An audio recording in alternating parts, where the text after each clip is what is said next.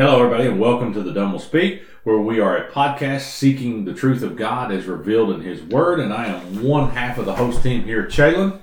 And I'm Roy. And today we're going to pick up where we uh, left off dealing with Bible uh, translations and how we've come to the amount of Bibles that we now have in uh, uh, modern times. So, Roy, I'll let you start us off because I think you know where we ended last time really well, and I think we were on a certain subject. I think you'd agree that we have an abundance, really, of riches, of treasures in the English Bible because we have so many translations, the majority of which are pretty good, if you want to be, if we're being honest.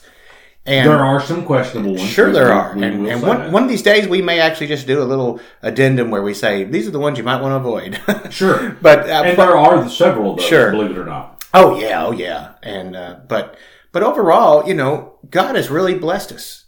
God in His divine providence always knows what the world needs, and as we know, beginning probably in the 1700s, English began to be propagated throughout the world, thanks to the British Empire and, and also America, the foundation of the United States, and all that. Amer- English became a world language, much as in the past you had you had Latin or you had Greek. You have this language, this this rich language. It's very diverse. It's a Germanic language, but it encompasses a lot of other things brought in, including Greek and Latin, as well as um, definitely Norman French from that era, and and of course German. And so it becomes uh, mutt language, I guess you would say. It's sort of like a mixed breed. It's a it's not a pure breed language. Uh, English is a Germanically derived language, but it's not German, and it's certainly not Celtic. And it's but yet it has all these things, and it has the classical Romance feel with a few words coming from Latin and some from Greek. So it's it's a it's a rich language, and it's my only language.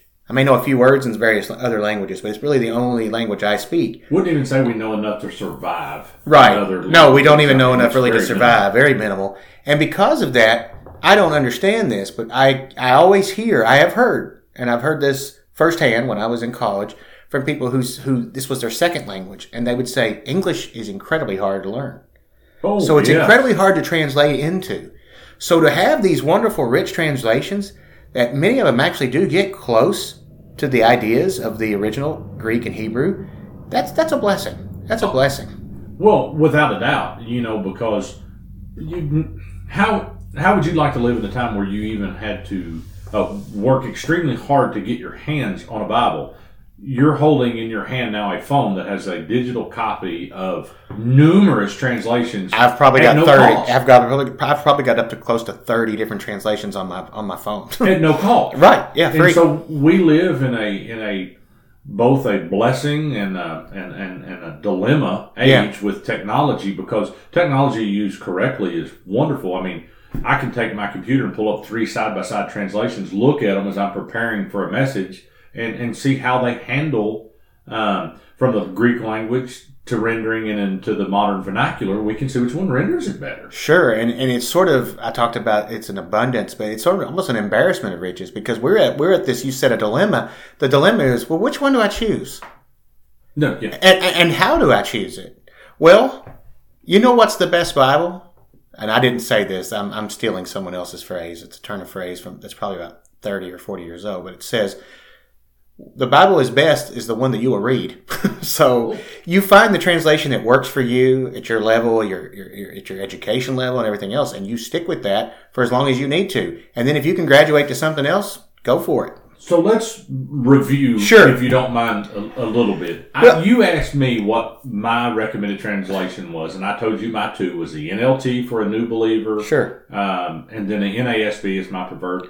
I don't mind, and, and that's not to say I'm either one of those in an only sense or a a a, um, a higher degree sense. It's just the one comfortable for me. Sure. But we did not. What is yours? We Well- did not go over that. Uh, for for deep study throughout my life in the past, majority of, of, of the years that I've been on the planet, I used the King James. I did. I used the King James. Um, and then I began to use the New King James. And then from there, I went into the Holman mm-hmm. Christian Standard Bible, the HCSB. And Now then we met. That's what you packed, right? that's what that's what I was packing then. Yeah. So And that's what I thought. and then I also used the English Standard Version, the ESV uh, from Crossway Publishers, which came out around 2001. It's been updated several times since then, which is probably why I don't really carry it anymore. They update it so much so I always often. jokingly say to you that if a church used the ESV, they couldn't afford the Pew Bibles No. that they come out of translation. They have to So- change them every two years, but uh, but those those were the ones that I used, and they were all, I guess, formal equivalents. But in the meantime, in the middle of that of that time, well, there's some commentary on Holman about whether or not it's truly a formal equivalent. That's they, they call their, their version a dynamic equivalent translation, which is a mixture of formal equivalents, and a, it's a combination of formal equivalents with um, thought uh, thought for thought. What's that called? Dynamic. Dynamic. Yeah. And well, and I'll be honest with you, somewhere on your shelf you've got a book. It's biblical uh, interpretation, and they actually classify that as more of a paraphrase. Is the Holman? It kind of shocked me. I don't know that I would have put it in that I wouldn't. uh, category. I wouldn't. It, it was actually, actually the Holman is the the Holman ranks up there with, with two other Bibles that I can think of off the top of my head that are truly new translations. They are actually new translations, and that is the Holman Christian Standard Bible, the 1996 tra- uh, translation, but particularly the 2004 update of the new New Living Translation, the NLT yeah, the NLT. and then um, the NET, New English Translation, or Net Bible, and it gets its name because it actually began on the internet, and of course the NET spells net. Sure. And so You've it's, it's I. I, I do. I have a I I bought. You got the full notes version. I do. I got it in uh, late last year. I've only had it about about a year. It is thick. You could knock someone out with this thing. This would probably stop a bullet. It's incredibly thick. It's it's a hard cover and, and it's got it's very durably made. I like it. Wouldn't Daniel Wallace on that committee for that one? He was. Okay. He was. And didn't you tell me, correct me if I'm wrong, that it probably has some of the best notes of why they chose certain wording of phrases and, and, and placement of words from the Greek to. There are literally passages in the Bible where you get two translations. You get their thought for thought translation into modern English, and then you get a formal equivalent down in word, almost word for word, almost interlinear down in the notes, so that you understand. This is actually what it says, but these this is how you understand these words. So you'll see the words, and they'll be in Greek, and then they'll tell you what it means and that sort of thing. They might have an English transliteration of some of the words. It's just it's just different it- depending on what passage you're in. It's a great Bible. It's a great Bible. If we did video, and maybe someday we'll do a video in which we'll we talk there. about translations. When we get to where we're doing video on either on say a YouTube channel or through videos that we could link to a um, to a social media site or put on our uh, website, our web address, then we'll be able to show these things a little better, use camera work and stuff. But needless to say, these these Bibles that that I have used in the past were, were mostly those. But in the middle of all of that, starting somewhere in the in the early to mid two thousands, it was some not sometime after the two thousand four update of the NLT. My wife bought one, and she bought a a hardcover edition, and she used it to death. She got to where she was carrying it to church as well wore the as of she it. literally wore the cover off. She should have gotten the leather because she wore the cover off of this thing, and we still have it. It's still together. the The binding on the pages are great. The pages are all there from the title page all the way to the back end of the glossary. It's all together, but we just we just don't have the cover anymore.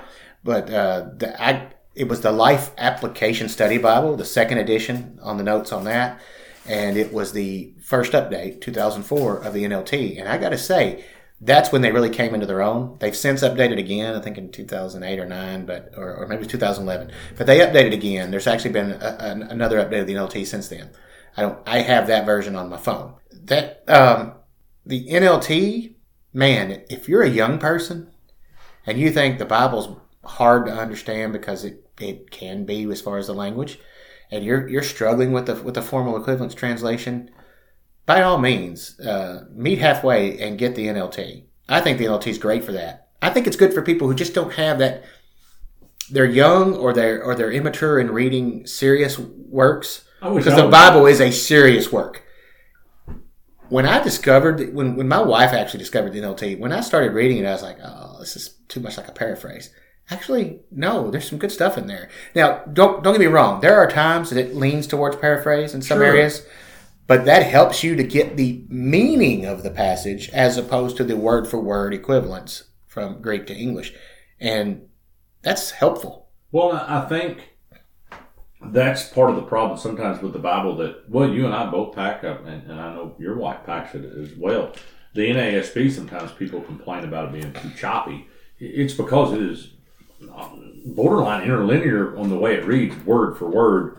Um, That is- I, am not going to say it doesn't read exactly word for word. There is no such thing because, but it, No, it because they, they fixed the word order. They fix Yeah. the syntax so that it still at least is English, but you can see the Greek behind it very Yeah. very much. I would much. say it, I would say the Greek is almost visible. has someone who owns a couple of interlinears and also has one uh, off of a website that I use, that's that's very close. yeah, and you It's can, not an interlinear, but it is very close to a for a translation that you can actually almost visibly see the Greek underlying it. Yeah, you can very much so. And so, so what you're saying is you would recommend the NLT for a relatively new, young convert, however you Sure. would- uh, uh, uh, a young Christian, an immature. I Well, don't wanna say and, immature, and, and know your limitations, right? sure. if uh, not to sound like a elitist, uh, an intellectual snob, or anything like that, because I'm not. Okay, I'm a normal guy. Uh, but some translations of the Bible, you basically need a good, uh, almost a liberal arts degree from a Well- college to understand it. And and and this a translation like the NLT or the NIV, for that matter, will break it down to your level. Now, I'm a 1984 NIV person.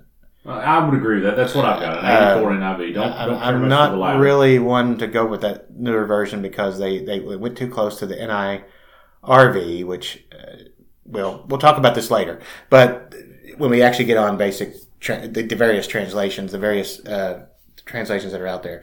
But yeah, uh, finding you a a less than formal equivalent, a dynamic equivalent, or something like that. uh, Um, I think it's okay to use one. Uh, But if you're going to do deep study, you're going to want a formal equivalent. Well- and I think it's good to have one of each, at least one of each. Even even if you're doing a, a I'm, I'm let me back up.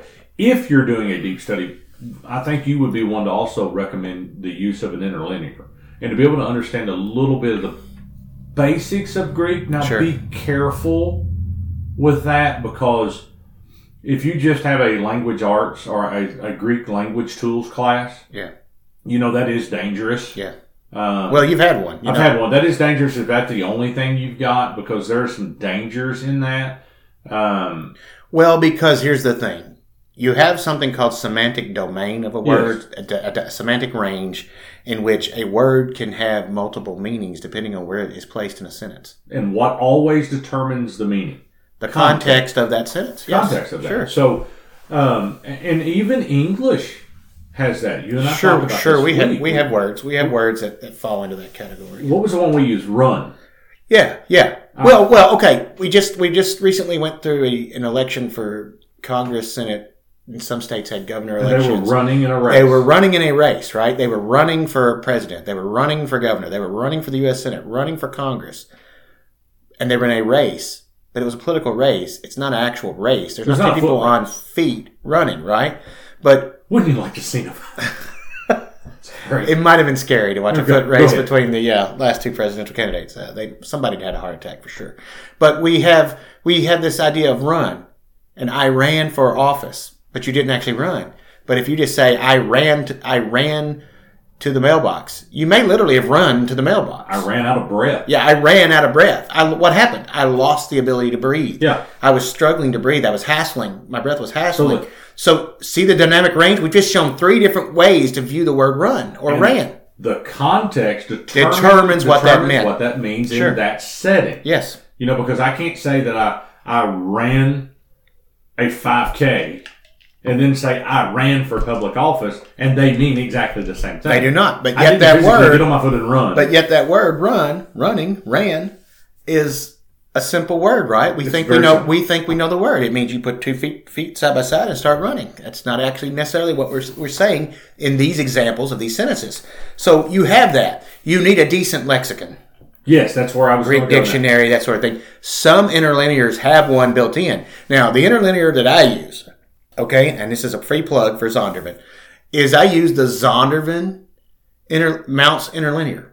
Okay, on Bill Mounce is Yeah. really you know if you don't have his Greek courses uh, basics of biblical Greek this is a plug for him Sure. that is a wonderful system to be able to pick up some of the biblical Greek Well, this has an example of two translations built in as well.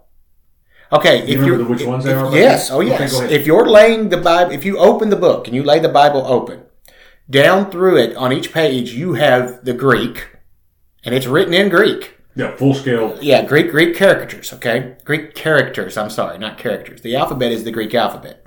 Then you have a number.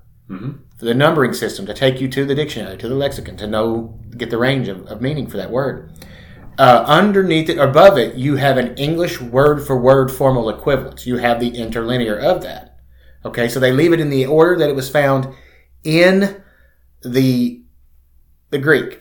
So remember, in some cases, those those words are going to seem like they're backwards to us. You know what I'm saying? Yeah, yeah. You could have the verb before the before the subject and things like Well, that. because I- You're going to have uh, connecting words, uh, conjunctions maybe at the beginning of the sentence, which we don't do in English.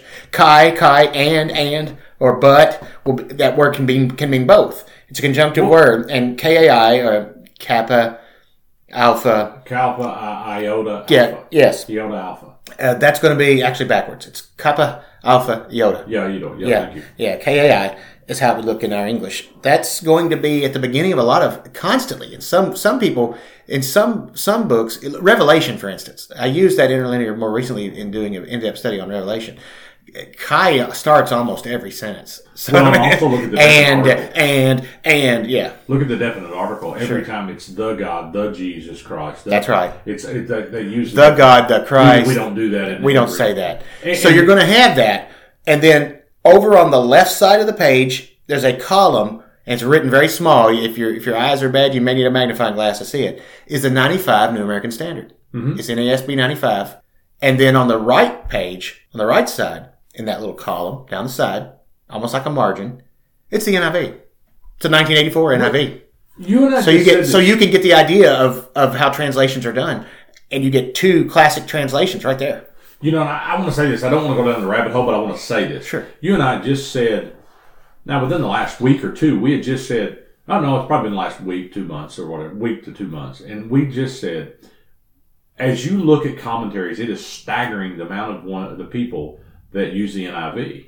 And it, it- but it's not staggering to you or I because we understand that's a very good translation. It is. It's a very good. But we grew up in an environment that that Bible was not a good translation, is what we were told. It, it was it was definitely abused by a lot of people. It they, was. they would say that's the bloodless Bible. And or- it removed it in one verse. Yeah, it's you, you talked about that. time. Yeah. Um, so I mean, this this idea that somehow it denies the deity of Christ. Actually, no. It doesn't. If you take the NIV and you go to John, which is all about the deity of Christ, that is the Christological gospel. It's not. It's not No. removed. In fact, it's explained in such a way. It's actually more emphatic. I think that's a learned behavior for us locally. You know, I'm, I'm Sure, sure. honestly, When I say locally, I mean really this whole region. We, we have a lot of traditionalism. We have a lot of King James only people. Uh, but but but I think a lot of that is a there's a fear that without uniformity, without us all conforming to the same translation, that somehow we're we're all going to walk off into error. Yeah, and, and you know what? And I understand that fear. I used to for that. sometimes think that as well. Yeah, because they're trying to hold to You're the trying to hold to a biblical truth, and, I commend them. And even that term from landmarkism, which is from an Old Testament vision, do not move the landmarks, talk, talking to the people of Israel. Uh, th- there was a term called landmarkism in certain Baptist circles, landmark Baptist, and they tend to be KJV only, KJVO, That's a landmark. and that's them. King James Version, in case you're wondering what KJV means, and the O means only. So KJVO, this landmarkism, they're not going to change anything. It's a lot of it is from a insulated fear that modern world and now postmodern world has taken so much away from the church and the gospel that they have to hold on to this one thing. But what if that one thing is just a translation of the Bible from 400 years ago, and that translation in and of itself has changed over time? And there were, Exactly. there were imperfections that had to be treated. So, at what point did the King James become the perfect Bible to Well- those people?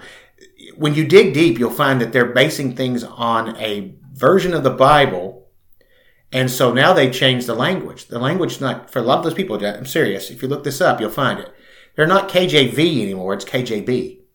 The King James. King James Bible, and that's they KJB. TR only, really. We discussed that last time. Yeah, and that's usually found. That's usually going to be found under certain scholarship, and believe it or not, under reform circles. It will. the TR onlyism. TR stands for Textus Receptus, received text of the Bible. We talked about that last time. So let's go back over to So- so about your interlinear. Right. So this interlinear, it's it's the two Mounces. Okay, when it was done, uh, Robert Mounce, the father and son was still alive. Mm-hmm. He has since passed, went on to glory. and great theologian. Oh yeah, I have his uh, his New International Commentary on the New, on the New Testament, NICNT, Book of Revelation. It's amazing. I have, The old I ha- one. and I know what I want it, and I have the update. But the update is great, and they say he basically said it was practically a rewrite of the original. original. So I need both because there might have been things I want to compare and contrast. So You can if you, if you ever want to just make a gift, You can borrow. Make a donation now. Roy needs one. So anyway, Mounce, uh, the father chose the text.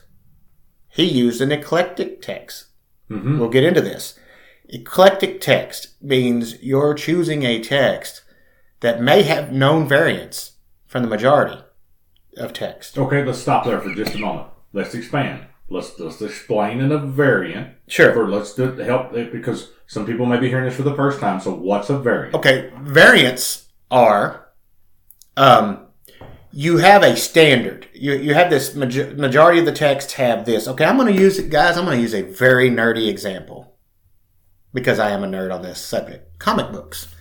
Comic books have a cover. They're a periodical. They're a publication of a, a monthly magazine. They have a cover. Sometimes the cover is painted. It's different things. It's always a drawing. It's always an illustration. It can even be a photo. You have a cover, and there is they are mass produced. However, they have variants. In which case, they may have commissioned someone else to do a special cover, and for every ten or hundred copies sold, they'll allow someone to buy this variant. That means it's not the normal. It's not the mainstream. It's not the norm, but it is it is found anyway, as and it is actually real. It's actually in that comic book. I mean, it's there. You can see it. There's the variant. In the text tradition, the majority text may read a certain way. Um, for the most part, John three sixteen is usually found the same way Mm-hmm. in which it's basically saying God loved the world and gave His only begotten Son, His only one and only Son can be it can be read that way. But there are plenty of of, of texts that have variants, and you can find them in uh, uh, First John um, Five seven. five seven. John Five seven. Uh, if you want to open up the Bible and go to that, You want me to turn it there? yeah, go ahead, go ahead. Go ahead, keep talking. What we are talking about here is one of the more common ones, okay? This is a variant that's known. Some versions of First John, and by versions I mean Greek manuscripts, and they're called manuscript because they were written manually by a man with his hand. That's what manuscript means, right? Mm-hmm. So it's a script, meaning meaning writing, meaning text of done by, manually by the hand by a man. So manuscript. So in the manuscripts that were found, and they were written in Greek, uh, of these Greek Greek manuscripts, these texts in First John, um, tell me again where it is. I'm always It's five seven. five seven. You have something that's called the comma, as if someone took a comma and inserted this in a sentence, right? A a a, a um, secondary clause, okay, in a sentence. You have a you have a parenthetical clause. So this this is seen as a comma. Johanneum means for uh, means of John. Okay, Johann John. Johanneum of John. So the comma Johanneum is this where in the older text that the older you the older the text is, or depending on the region of the, of the of the world where you find this text, this verse is not there. But then in a later tradition, beginning around uh, Well, the- 600 AD, and then it really picks up after about 1000 AD, after about the 11th century, you begin to find this almost uniformly all through the text. Well, the verse is you're talking about just the back half. It's- Yeah, it's you're talking about this text. Yeah, the, the, what, I, what I mean is there's this comma, there's this Yeah, after the there's this almost Okay. almost almost clarifying that. secondary clause that's put in. Now, what version are you going to read from? the NASB. Now this uh, this includes it, correct? No, Does not include it. no, no, no. And what's ironic about the, the, the, the New American Standard, most time bracketizes it. Yeah. So you know, uh, for example, the ending, the ending of Mark. So if I were to go over to the ending of Mark in in the uh, New American Standard, uh, Mark chapter sixteen, I say, uh, you know, most texts say, most critical apps say that Mark ends in chapter 16, verse uh, 8, and then verse 9 through 20 are added. Because if you go to the New American Standard, and you look, verse 8, it says, They went out and fled the tomb, uh, for trembling astonishment had gripped them, and they said nothing to anyone, and they were afraid. Into sentence. And then you begin to bracketize uh, for the last part of that, and they tell you that that's not found in a lot of uh, manuscripts because there's three really endings of Mark. So when you go to first uh, First John five seven, it says there are three that testify. Semicolon. That's it. Okay. That's it. So let's go back to a traditional, this majority text version, Mm-hmm. Byzantine text. Of that, there is a strand of somewhere between 8 and 12 manuscripts that were utilized and collated to form what we call the Textus Receptus. The oldest one goes back to 1000 AD. I believe I said that in the last episode. The newest one went up to right around 1400 and something. And these were beginning to be put together in the 1500s, first by Erasmus, later by Stephanus, uh, Robert Estienne, which means Stephen in French. Okay, that's who it is. Uh, he's called Stephanus, which means Stephen in Latin. And then you have uh, his son, who then commissions a man named Theodore Beza out of Geneva, Switzerland. He's an associate, actually assistant elder to John Calvin John at the Calvin. time, and he begins to continue the work of of, of Stephen's father, Stephanus. And they do what is basically we now call the basis for the Textus Receptus or TR. And that's just Latin for received text. And it says in the most famous version of that is the King James Version. Okay, so let's read it from there. It says, For there are three that bear record in heaven, comma, the Father, comma, the Word, comma, and the Holy Ghost, semicolon. And these three are one. Verse 8. And there are three that bear witness in earth, the Spirit, and the water, and the blood, and these three agree in one. Now, in the English Standard Version, which uses the, uh, the, a, a now standard text, but it is having variants. These are, these are the, these are variants from that other standard text, the TR. It says, For there are three that testify, semicolon, as you said in the New American Standard. That's it. Well, Then it goes to verse 8, the spirit and the water and the blood, and these three agree. and I, I didn't read verse eight. It does not say on earth, and it didn't say that the three in heaven were. It just says there are three and that testify. So you see the difference. That's a variation. That's a variant. These two don't agree with each other. They diverge from there. And the New American Standard does the same thing that you're saying. It Sure. says the spirit, the water, and the blood, and the three are in agreement. So that's a variant. Now another variant, and curiously enough, uh, we have mentioned. You mentioned in our last episode that uh, the Master Seminary in in California, John MacArthur is the chancellor of that. Uh, some groups there, including uh, was it, was Abner Chou. Abner Chou and some of the other uh, theologians who are text scholars, are putting together the Legacy Standard Bible (LSB). It is a derivative of two things, of, of actual other other versions. It's the NASB 77 and the NASB 95. 95. And they maintain a lot of the. And they 95 they maintained a lot of the 95, but they went back and took some things out of the 77 that they thought were better, better wording than the than the 95. And they made some other changes that they're, they are still doing. The Old Testament's not complete. One such thing is they will they will use the Tetragrammaton.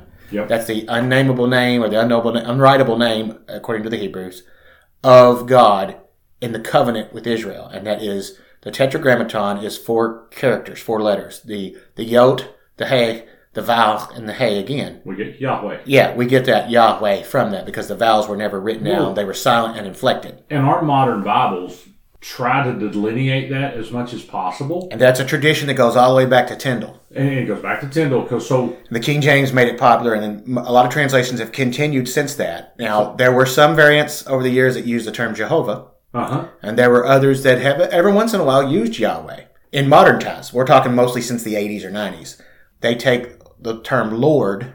Capital L, capital O, capital, Capital R, R, capital, capital D, D, yes. is Yahweh. Yeah, that's what you're saying. You're saying Yahweh, covenant God of And Israel. There's a lot of times in there that uh, in the Psalms it says, "My Lord said to my the Lord said to my Lord," and then it's it, it- and it's using um, Two different the words. Adonai Adonai. for the sovereign. Sure. You know, so you've got to delineate the two of which one it is. You've Yeah. got to differentiate between those two to determine. My they Lord- good job. My Lord, as we would say in, in Old English, my liege. yeah, My liege Lord, meaning my Lord and King. hmm So this would be who? Jesus it's Jesus. says to my Lord. Uh, actually, I think the first Lord is The probably Lord, Yahweh. Yahweh. My Lord, my covenant God, Yahweh, said unto my liege Lord, my sovereign King, that is Jesus, come sit at my right hand. Mhm. Isn't that beautiful? Yeah. That's found in the Old Testament. And I'll make You have enemies you have you your footstool. your footstool. And then we get that again in the gospel when it's quoted. Yes. It's saying this is by this is about Jesus. This is when he said unto, unto him, and this is in Hebrew, is it not? Isn't that in Hebrews?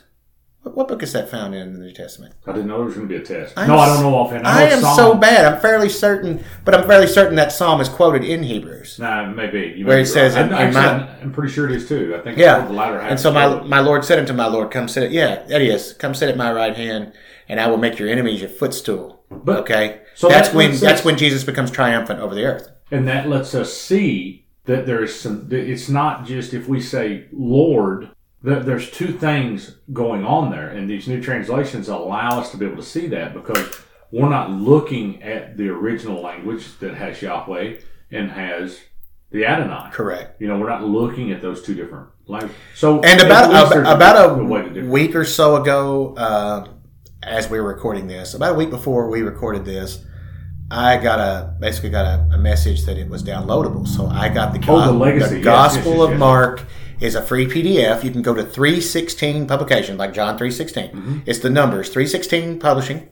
Go to their website, download it for free, a PDF. All they're going to ask you for is an email address to send it to, and that'll put you on their newsletter as well if you want. And you can get updates as to when it's coming out. Now, March 5th or 15th?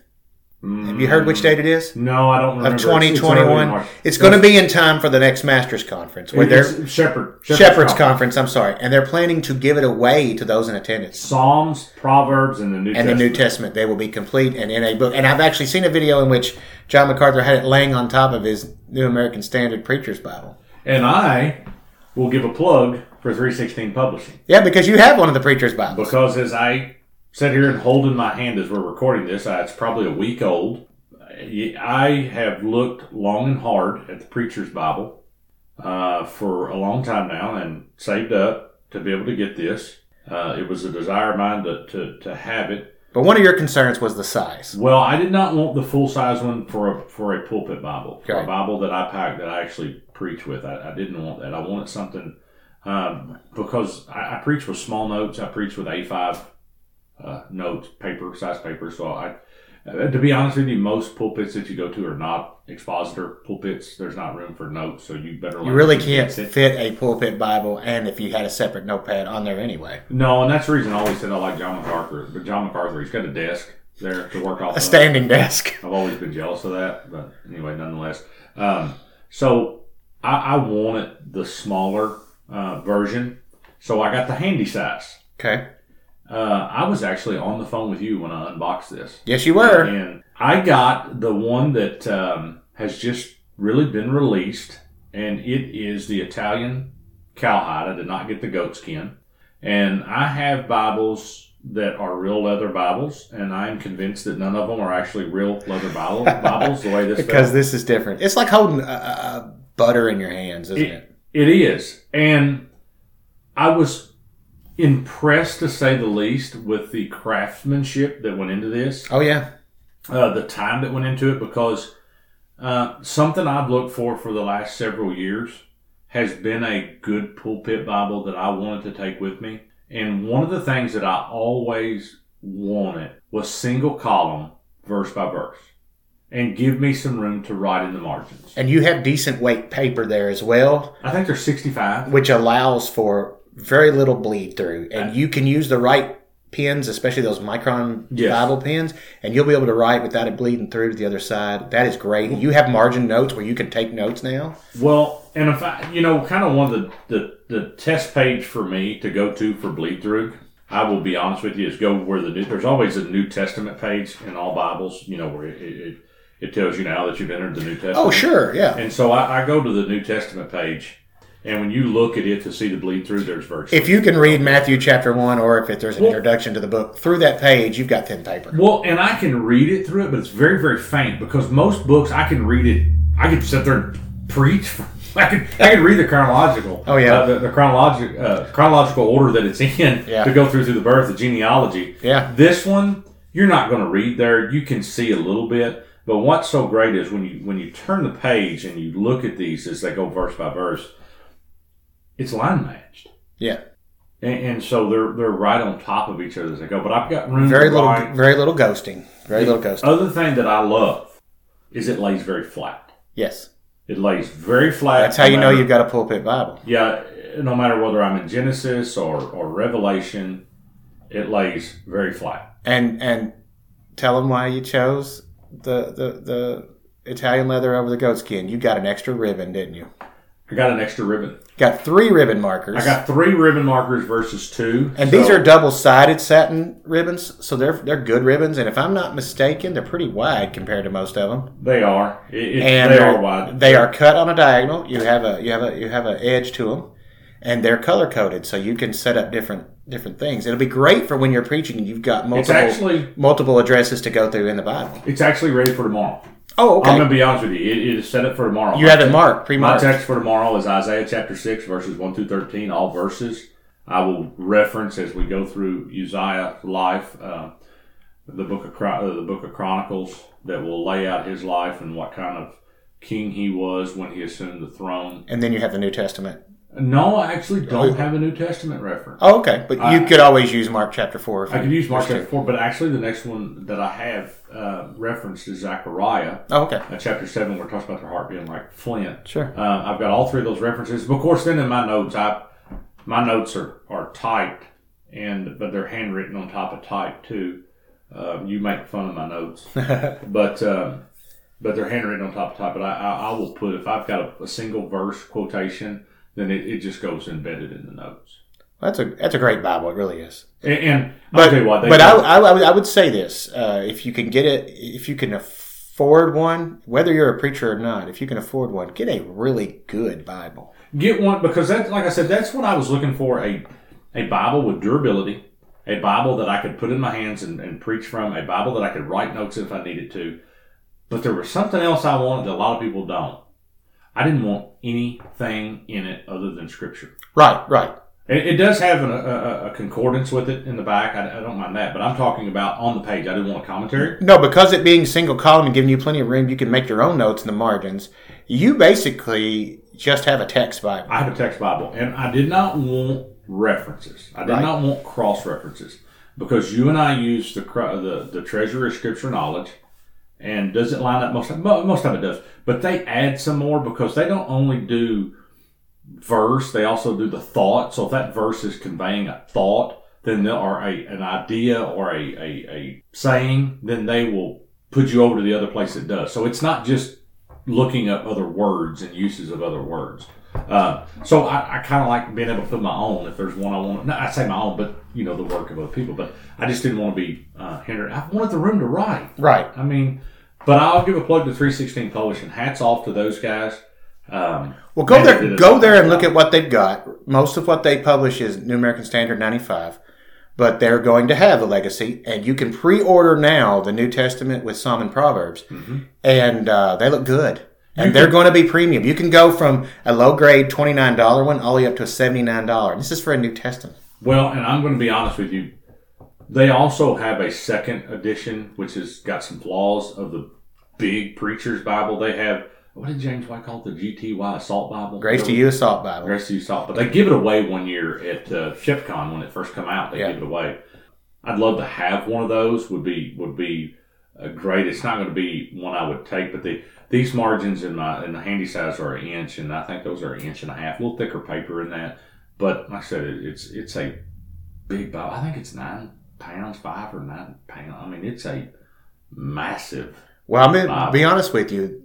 At least based on what they showed on the website last week, uh, the price has come down on the original to the point that it's not about fifteen dollars more than what you paid for the handy size. Yeah, it, it, it has. I, you know, and this handy size. Well, actually, this handy size is the Italian cowhide. I got a little cheaper. You got and you got it on sale, and I, then I got it on sale and, for Pastor Appreciation and Month. thanks to a shipping issue, they wound up giving you free shipping. No, They were good to you. It's free shipping when you order two items or more. But what happened was when I ordered it, they were showing they were in stock. And they weren't. They had not reached their office yet, and I didn't reach out to them. They reached out to me, and I had asked them if I could pay for some expedited shipping. Expedited, yeah. And uh, I asked them what the cost would be, and they give me the expedited shipping. Well, they're good people, and I believe the publisher is the son of John MacArthur. I, I, you know, he. I don't know if he's the CEO. I don't know, but the part of three sixteen publishing is uh, John MacArthur's son, and that's why kind of why I went ahead and jumped the gun on this one. I was,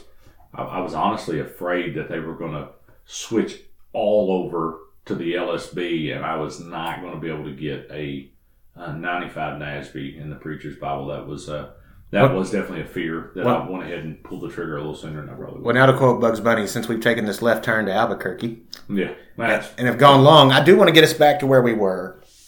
There, there's there's textual variants. You're going to find them in several places. You're going to find a lot of them in the New Testament, but let's not let's not pretend that they, they don't exist in the Old Testament because they do as well. And and there are books on that. Uh, Ben- Ben- Benjamin Tov, T O V, is a guy that's written a couple books about that. I actually have one in a PDF format. well. Let's keep in mind what the New Testament people were were actually that they had. Yeah. They had the Septuagint. Yes. is what they had. They were packing the Greek version of the Hebrew Bible. Sure. Is what they were packing. So let's. So they're Well, because your scrolls would have been found that if they were still in Hebrew or if they were in Aramaic, had been translated to Aramaic, the Targums, they would have been at the synagogue. yes.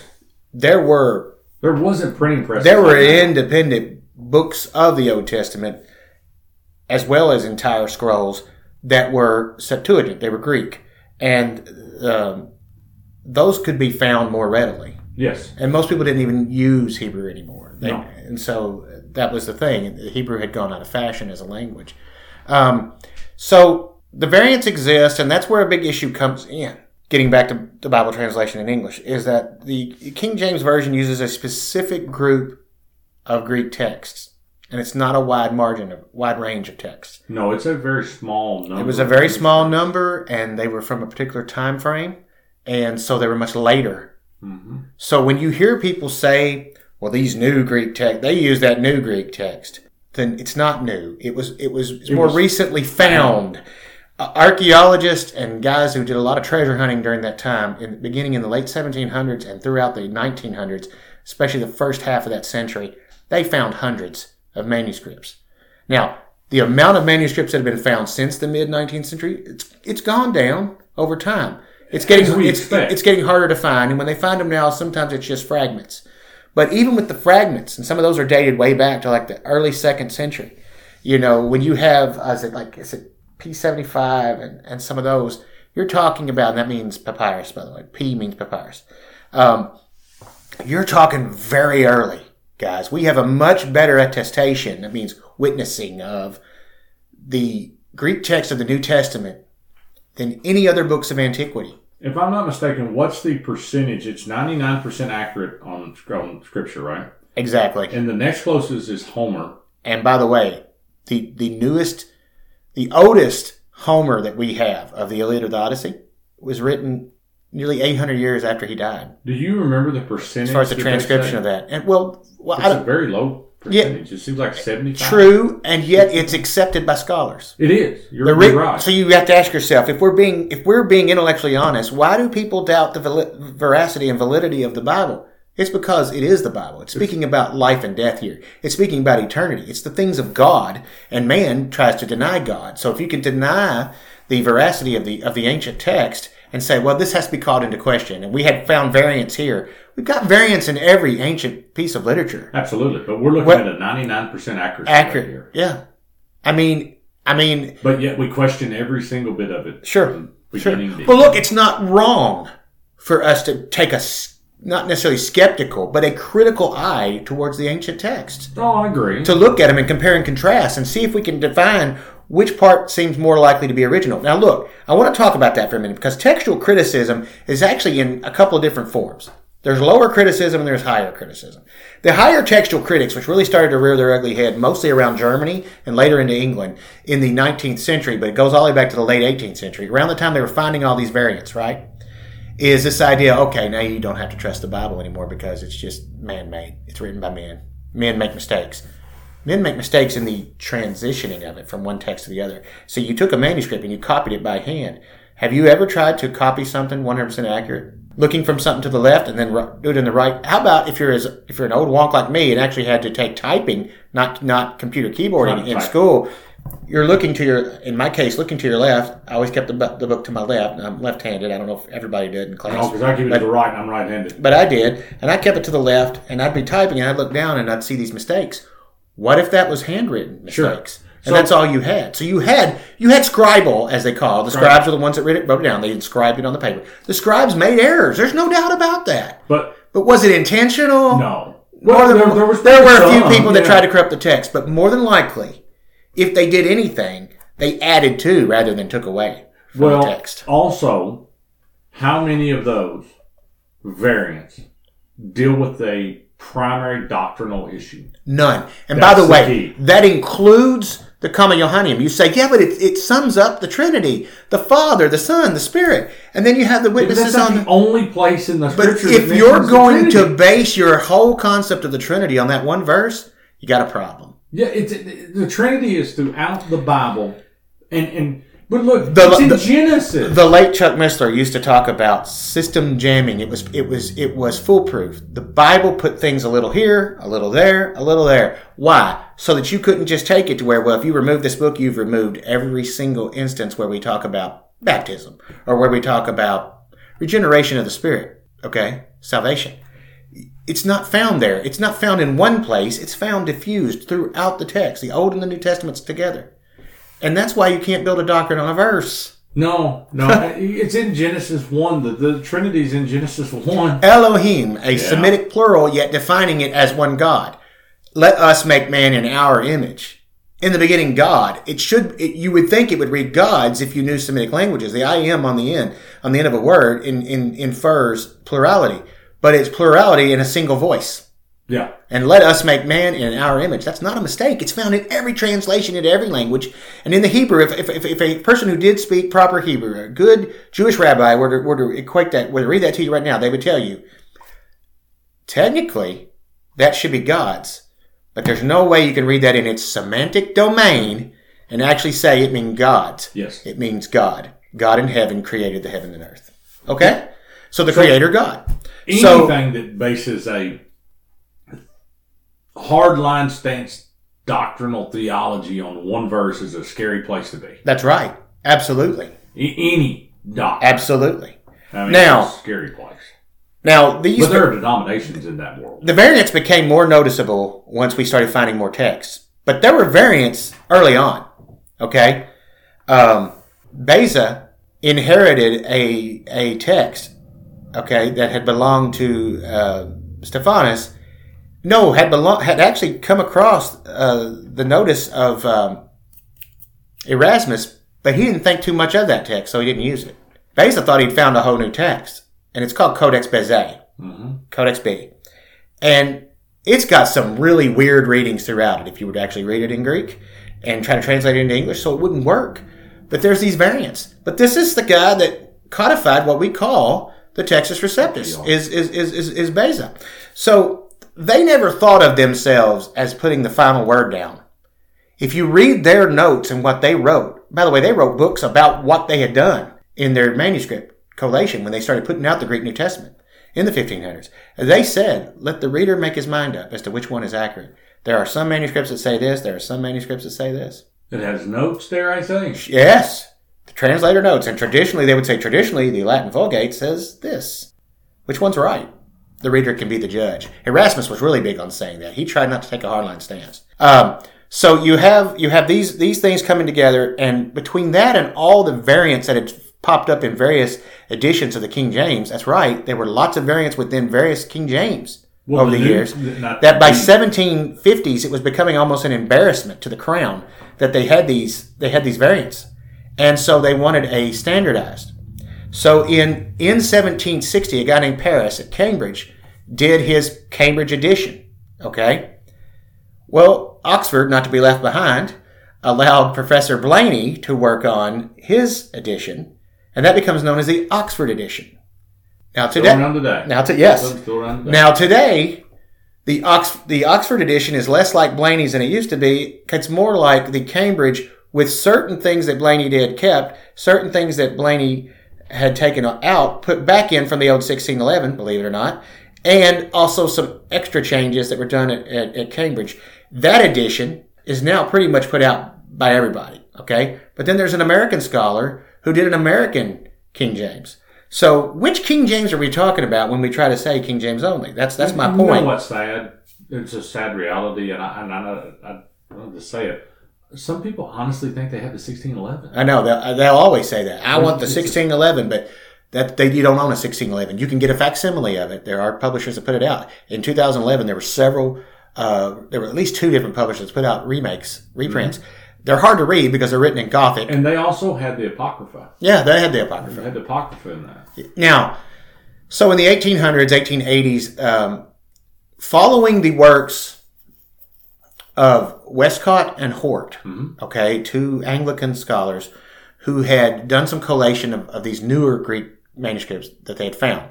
Newer finds, not newer manuscripts, older manuscripts by date. Older manuscripts. Older manuscripts by date. More recent. They found them to be shorter in certain areas. Mark, for instance, didn't have the long ending. Mark's probably one of the big ones. Yeah, yeah. The Comma Johanneum missing from several places, but that was even found within the, the group that we call the Byzantium text, or the And a lot of- or the majority text. Textual critics will tell you to tend to go with the shorter re- reading. And that's usually what Hort himself said in his one of his books. Uh, the Westcott and Hort text they tended to lean really heavily on two texts. They were the Codex. Codex means book. Remember, we said that last time. Vaticanus, what they were allowed to see of it, and Codex Alexandrinus, or meaning from Alexandria, Egypt, found in Alexandria. Does it? No, we don't know if it was from Alexandria, Egypt. That's where Which is it's, where- it's where it was found. And so there, since there were lots of differences, they also decided to use a different Hebrew than what had been used for the King James. And so when they were allowed by the Crown to do an update to the authorized version, a revision, there came out a version in I think 1888. It's called the Revised Version or the ERV, English Revised Version. This is the first of what is now today called modern Bible translations. There's nothing very modern about it at all. Now, one of the one of the key problems that a lot of people had with it was the uh, the Alma issue.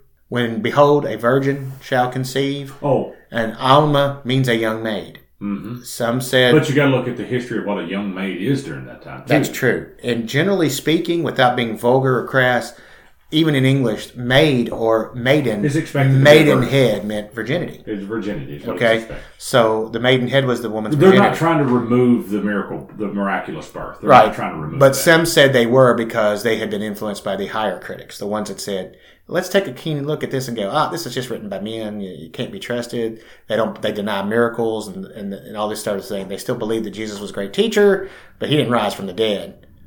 That sort of thing. And you did have that. The higher critics. I understand the reluctance for people to leave the King James. For instance, Charles Haddon Spurgeon read the ERV when it came out, the RV, which, whichever one you want to call it, the Revised Version, and he said there were some good things in there. He personally didn't believe the Comma Johanneum was original. It kind of goes the old saying, you can't throw the baby out with the bathwater. Sometimes there's good things in these translations. But he said, let's be slow to throw out our traditional Sure. Bible, the King James, and he found some problems with with the English Revised Version. It never set well, but there were some a lot of scholars involved, including some American scholars. Can I pause you for a moment? Sure, Let's look at what he's saying there's problems with, though. He's not saying there's problems comparing the King James to this and using the King James as standard. He is using the Greek text as a standard to look for the issues that he's saying. So I just want to clarify that part of it. I think he preferred the longer Greek text, feeling like if it if it somehow survived as long as it did for nearly a thousand years, then maybe we shouldn't throw it away. That maybe it's maybe that tradition is accurate. I would argue that if you look at the older trans, if you look at the older Greek text and it's not there, and it's uni- almost uniformly never there, and it's not, Then it's not. um, you know, anything before 700 AD is probably not going to have any longer ending mark, things like that. Then you've got to look at where did it come in, Longer, and it just gets wonky. and you find it in the Vulgate. You find it in the Latin version is where you find it. You don't even find it in the ancient Syriac and other versions. You or Coptic. You find it in the Latin version. And um, now this goes back to why was Do you it ever put in want a there? good in-depth look at the longer end of Mark? Listen to John MacArthur do his last sermon on the New Testament as he finished 50 years going through it. Yeah. That is ironic. It's not planned. It's Yeah. God planned, but that's his last sermon is that longer end of Mark. And he, he explains that as well as anybody. Well, he calls it a suitable ending. he does. Pseudo ending A for suitable ending because he says that verse eight is actually if you know if you if you're familiar with the Greek as he is and you're familiar with with the way Mark wrote, it makes sense that he was abruptly ending it. Yeah. Besides, remember Jesus has already prophesied his own resurrection. It's it's still Im- indicated that he that his body is gone and that he arose. It's just saying that the the ladies, the women there were told to go and tell, and it says they they ran in fear. And because it leaves it at that, it's like, well, what happened? We know. Well, you have to leave to the other gospel writers to tell you. Mark wasn't concerned with that. no, and, some even hypothesize that he was that he was killed before then. Possibly. You know, There, there are theories on that. Some say there was another ending at one point, and it's dogmatic. gone. Uh, some say the ending is just we don't know what it is today because there it could be one part of several of these different endings. Uh, I will tell you this: in this new Legacy Standard Bible, this is weird. They put the different endings in there in They put brackets. all of them. in brackets. and they, they put all You get of the short, you get the abrupt ending, you get the shorter additional ending, and you get the long version. Yep. It's weird. You, yeah, there were the few to do that. There's not Now, many to do now I don't know why, and we don't know why yet, because if you look at your PDF, it's just text only, and so there's no translator notes. Well, I'm When you get, I wonder if there even will be in the New Testament. I don't know, but maybe not. They may save all that till the final Well, you version, know the full Bible. Bible. But there will probably, but there will have to be expl- explanatory notes that explain why did we do this? Why did we put this in here? and um, And what's our feeling on it? We already know MacArthur's feeling. Yeah, we He has said it should end at verse eight. That's his opinion. And I don't have a problem with it putting it. I, you know, the New American Standard we talked about put it, you know, in our bracket. I don't just let me know. Yeah. That's all I ask. Let me know. Well, New American Standard was always good about that. You know, and I remember one time we were talking, you were like, just leave it in, but put it off in some way where you know that, hey, not everybody believes this is real. Yeah, because what's the catch-all verse? Everybody goes to the same verse to see if it's in there. Matthew? Matthew 18, 11, 8, is it? Uh, it's, It's 11, 18. is that 11, It's 18 or 11, 10? It's 11, 18. Is that, that's where, uh, for the Son of Man has come to seek and to save that which was lost. and it's a. And that's over in Luke, and they were just harmonizing, and we talked about that the last time. harmonizing them, and but that's the go-to for everybody. Anybody that grabs your ver- grabs your Bible to look at what version you've got, they're going to go to Matthew to see if it's there. Well, the English Revised Version was not popular in America. Okay, American scholars did sit on that revision, believe it or not, and they tended to have some differences, and they wanted to publish their version that would have show the differences. They were not allowed to by a certain deal that went on and a copyright issue with you know the Crown. What they had to do was wait so many years, and then they could do it. And guess what that is? That is the American Standard Version, of which the New American is based on. Comes out in 1901. They're finally allowed to do it. And the American Standard differs from the from the English Revised Version. The American Standard Version is very stiff, very wooden. Still uses a lot of archaic words. Actually, so did the ERV or RV, however you want to put it, the Revised Version. So, um, again, but that's the beginning of the of the modern era of Bibles is the ERV or ERV from 1888, and then the 1901 American version called the American Standard Version (ASV).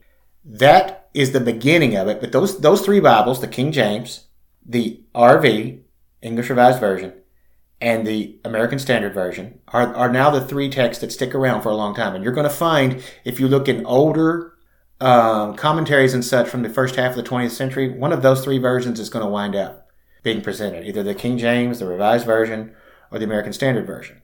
Now, there's going to be a break from that in the mid 20th century. And it's going to begin, really kind of really begin with a version that we call the RSV, Revised Standard Version. I believe it comes out in 51 or 52. We're going to pick that up next time.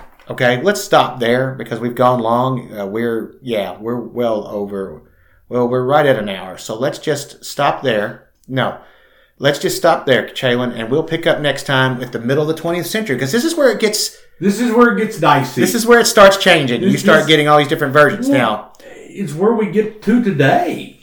With this It's plethora. How we plethora of versions that you can choose from. And okay, another little thing I'll throw out there for a recommendation. If you don't have a good Bible app, there is of course YouVersion. It's free. Yeah, it's very good too. There is the Blue Letter Bible. Yeah, it's free good. and also very good. And Olive then tree. Olive Tree. And then let's get to my personal favorite nowadays, the one I use the most, the one that's on, the only one I still have on my phone. I have my tablets. I have the other versions. I use Bible Hub. Yeah. Mm-hmm. You can find an interlinear on there. You can do parallels with different Bibles side by side. It's great. Get Bible Hub. Go to BibleHub.com and download it. Go to the go to the Yeah. App Store and and download it. Do what you got to do. But but get Bible Hub. You're going to find a lot of good stuff on there. They're very conservative. Now I'm gonna plug something else. I'm gonna plug Logos Yeah, because you know I use Logos a lot. I, I have Logos as well. you use it too. I have it on my phone and my and my computer. I use Logos a lot, and there is some cost not for the engine itself. Uh, there's a free version of the engine you could get. Uh, I don't know if it comes with any books, but you can just buy the books as you go. you know, you were talking about interlinear. You can get yourself a good interlinear on there, um, and then some very simple. They've Lexicon? actually they've actually designed their own what they call reverse interlinears, and, Yeah. they're, and they're interactive. And and what It's, you can if you're going to do that, it's better to do it on your computer It's with the biggest screen you've got possible. Well- but on your phone, the the mobile version, it's not going to be look as good. It's not as good. But what you do is you so you have the New American Standard up, and then you can hit your Greek tool, and it'll give you the Greek as you go, and it'll give you the interlinear, what words they use, and then there's a numbering system below it you can click on, and it'll pull up. Like for me, it pulls up Mounce a lot of times. You know, then I've got some hard and and Dr. Michael Heiser, an Old Testament scholar, he works for them and He does he does a lot of their stuff. Actually, he works on their Old Testament he, interlinears. he works on a lot of their stuff. Then I have Kittel. Uh, I use Kittel a lot, the New Testament. That is K I T T E L. He was a German. Yeah, I use Kittel a whole lot. But there's a lot. BDAG's good. Now, now I do agree with James White. Get the get the get the older Get an older B Dag. Uh, BDAG has changed and gotten very. Uh, let's, they're keeping with the times. A very I- liberal interpretation of certain words. Yeah, and so you, you get one of those is good. But yeah, I, I would plug Logos because of the usability. And I'm going to plug the Zondervan Interlinear because look, guys, you get a giant hardcover and it's big and it sits on your. It's you a- can just keep it on your study desk. It's not. A, you don't carry this to church, okay?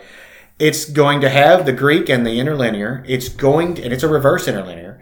Uh, that's interesting, but I'll explain that maybe someday. And then you're going to have two translations built in free. You got the New American Standard 95 and you got the 1984 NIV.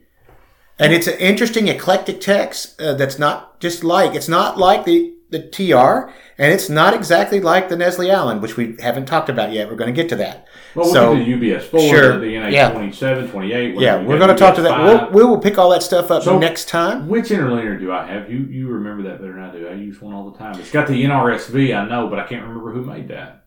Um, who does publish I publish that? cannot remember who published it, and I wish That I has got the Well, it's 1989 New Revised Standard Version, Mhm. which is the update of the RSV.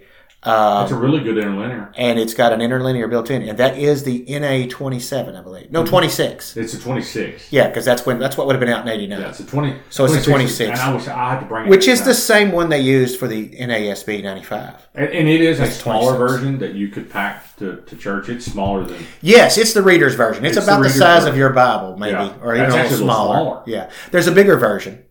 It's Yeah. a, it's about eight to ten dollars more, And I'll have to look and see. but that's more for home use. If I'd you look. wanted to pack it, get that one that you're talking. You'll have to look that up and let us know next time what it is. Who I'll, I'll published bring it? it. And uh, I believe that one can be found pretty cheap. I, I paid 16 bucks for it. Yeah, I paid sixteen dollars for it, and it, it, I mean it is a great study tool. Um, it is a, a, a great. I tell you another good book that I would get for it.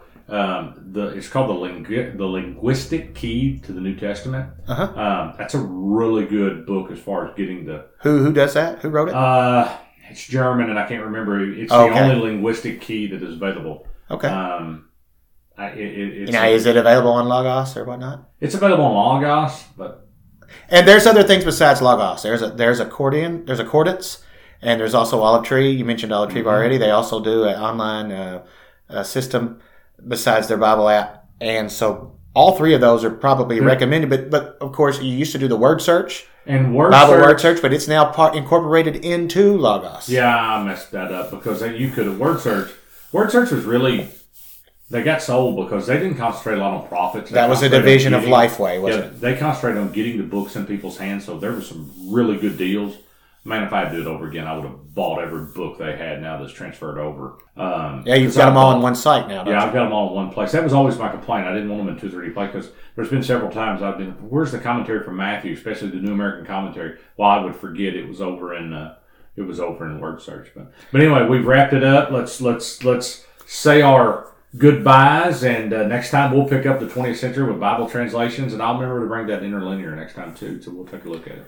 All right. Well, we're praying for you. You continue to pray for us. Support us in any way you can. Uh, give us a like. Give us a recommendation.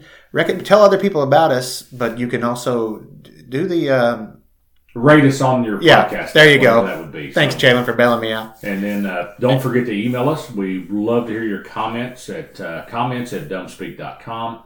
Also, um, just feel free to email us on your thoughts, your questions, um, Recommendations for topics. Please no lewd comments, please. Correct. And uh, those will just simply be ignored. Well, But, th- uh, thanks, Jalen. This was fun. Hey, had a blast, man. Can't wait till next time. We'll be back in a couple weeks.